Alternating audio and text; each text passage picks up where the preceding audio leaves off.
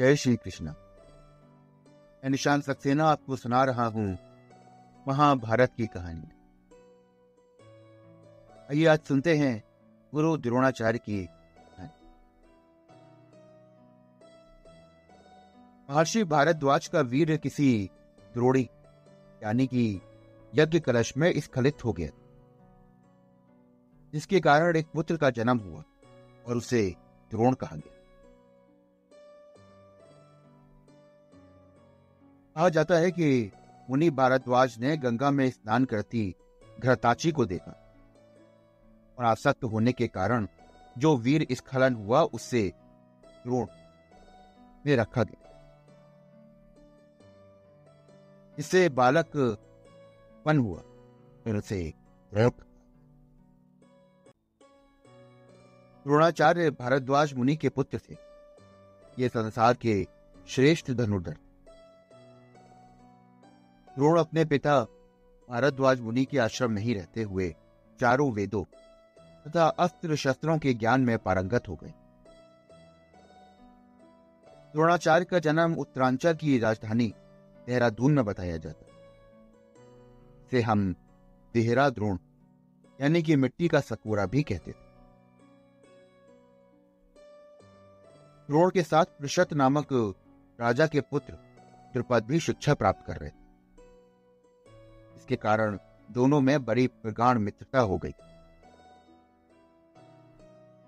भरद्वाज मुनि के शरीरांत होने के बाद द्रोणाचार्य वहीं रह के तपस्या करने लगे। वेद वेद गाँवों में पारंगत तथा तपस्या के धनी द्रोण का यश थोड़े ही समय में चारों ओर फैल गया। द्रोणाचार्य कौरव और पांडवों के गुरु थे। और वो और पांडवों ने द्रोणाचार्य के आश्रम में ही रहकर अस्त्र और शस्त्रों की शिक्षा पाई। अर्जुन द्रोणाचार्य के प्रिय शिष्य थे। वे अर्जुन को विश्व का सर्वश्रेष्ठ धनुर्धर बनाना चाहते थे। द्रोणाचार्य के प्रिय शिष्य अर्जुन ने अपने गुरु द्रोणाचार्य के अपमान का बदला द्रुपद से लिया। समय शास्त्र शास्त्र विद्याओं में श्रेष्ठ श्री परशुराम जी महेंद्र पर्वत पर तप कर रहे द्रोणाचार्य को मालूम हुआ कि परशुराम अपना समस्त राज्य धन वैभव दान कर रहे हैं। इसलिए धन की कामना से वो परशुराम के पास गए। परशुराम जी तब तक अपने शरीर तथा अस्त्रों के अतिरिक्त कुछ भी दान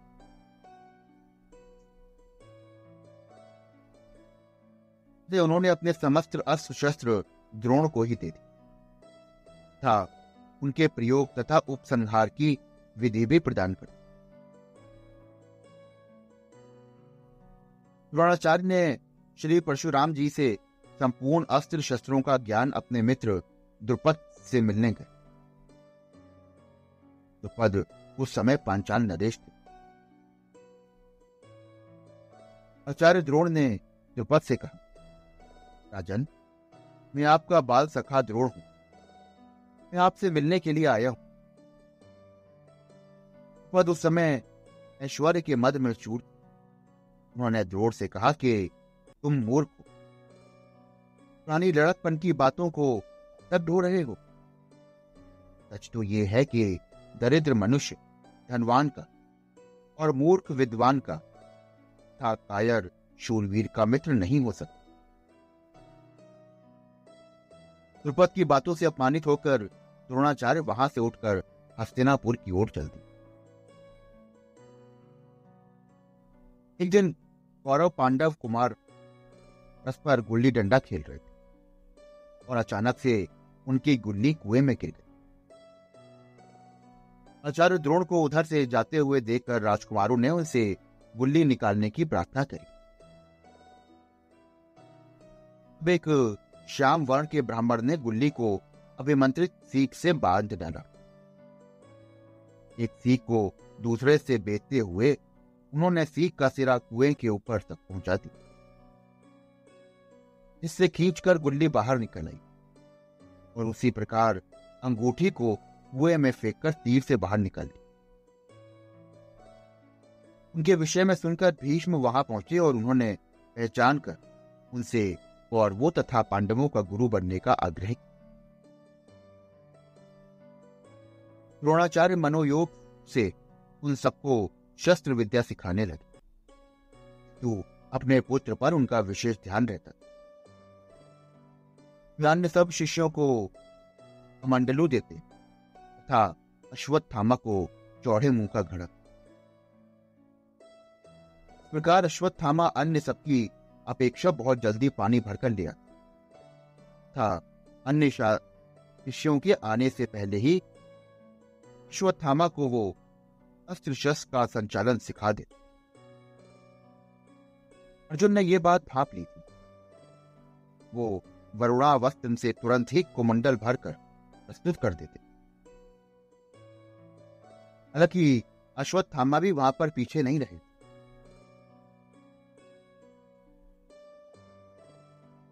बाद भोजन करते समय हवा से दीपक बुझ गया। परंतु अभ्यास वश हाथ बार बार मुँह तक ही पहुँचता था। इस तथ्य को ध्यान देकर अर्जुन ने रात्रि में भी धनुर्विद्या का अभ्यास प्रारंभ कर दिया। वो द्रोण का अत्यंत प्रिय शिष्य। द्रोण ने एकलव्य को शिष्य बनाना स्वीकार नहीं किया था। क्योंकि वे अर्जुन को धनुर्विद्या में अद्वितीय बनाए रखना चाहते द्रोणाचार्य ने गुरु दक्षिणा के रूप में शिष्यों से राजा द्रुपद को बंदी बनाने के लिए कहा। ऐसा होने पर उनका आधा राज्य उन्हें लौटाते हुए द्रोण ने कहा। कहते थे कि राजा ही राजा का मित्र हो सकता है। तुम्हारा आधा राज्य अब मेरे पास रहेगा और आधा तुम्हारे पास। और इससे हम दोनों मित्र रहेंगे। द्रुपद अत्यंत लज्जित स्थिति में अपने राज्य की ओर लौट गए। द्रोणाचार्य जी ने अर्जुन से गुरु दक्षिणा स्वरूप में यह प्रतिज्ञा ली थी। द्रोणाचार्य जी कभी उसके विरोध में खड़े होंगे तो भी वो युद्ध करेगा। शाद बालक एकलव्य क्योंकि एक अद्भुत धनुर्धर बन गया था, वो भी द्रोणाचार्य जी को अपना इष्ट गुरु मानता था। और उनकी मूर्ति बनाकर उनके सामने अभ्यास करके धनुर्विद्या में पारंगत हो गया। आचार्य द्रोणाचार्य को यह डर था कि अर्जुन के समकक्ष कोई ना हो जाए। कारण उन्होंने द्रोणाचार्य से उठा मांग लिया। और एकलव ने हँसते हँसते अपना अंगूठा उन्हें गुरु दक्षिणा में दे। द्रोणाचार्य ने कर्ण की प्रतिभा को पहचान लिया था। और उनको भी उन्होंने सूत पुत्र बताकर शिक्षा देने से मना कर दिया।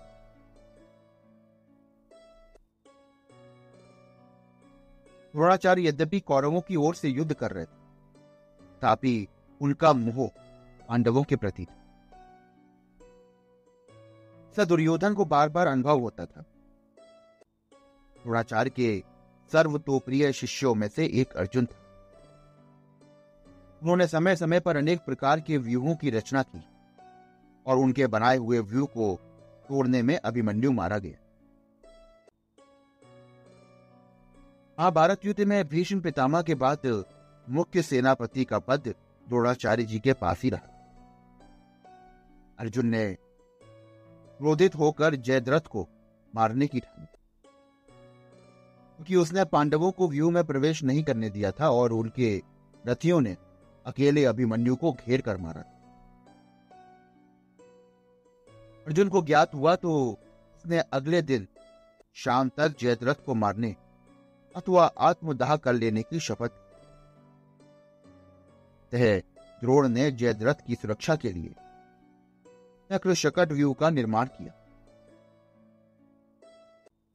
और अर्जुन तथा श्री कृष्ण ने अगले दिन संध्या से पहले ही जयद्रथ को मार डाला।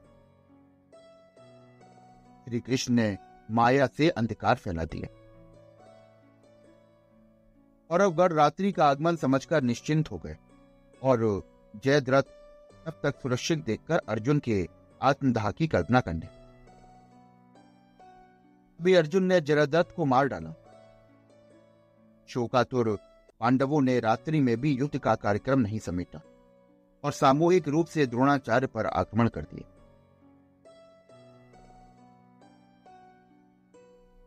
भीम ने द्रोणाचार्य को और अश्वत्थामा को मार डाला। ये समाचार जब द्रोणाचार्य को पता चला तो वो परेशान हो गए। कि द्रोणाचार्य अपने बेटे के बल से परिचित थे। ते उन्होंने धर्मावतार युधिष्ठिर से इस समाचार की पुष्टि करने के लिए।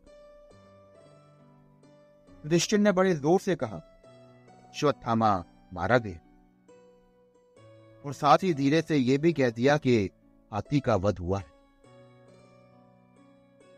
तराश द्रोण ने यह नहीं सुना। और पुत्र शोक में संतप्त होकर उनकी चेतना लुप्त होने लगी। वे अनमने से रुमन से युद्ध कर रहे भीम ने फिर से जाकर कहा कि तुम अपने एक पुत्र की जीविका के लिए ब्राह्मण होकर भी ये हत्याकांड कर रहे हो। वो पुत्र तो अब रहा ही नहीं।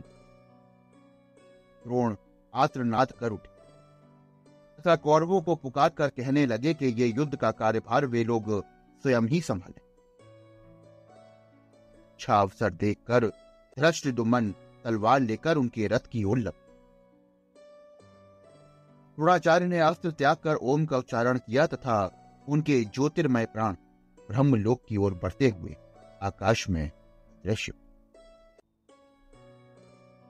द्रोणाचार्य को मत देखकर और वो ने अधिकांश सेनापति ससैन्य युद्ध क्षेत्र में भागते हुए दिखाई पड़ने लगे।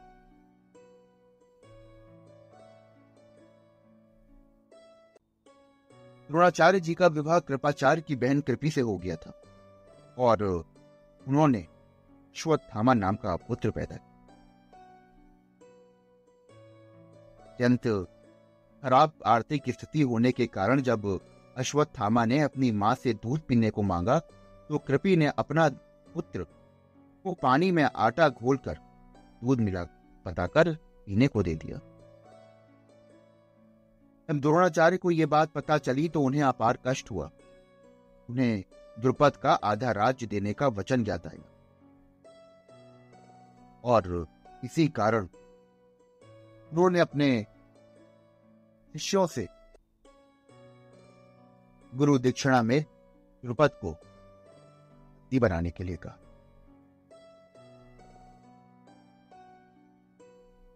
मित्रों, अभी आप सुन रहे थे आचार्य गुरु द्रोणाचार्य के बारे में।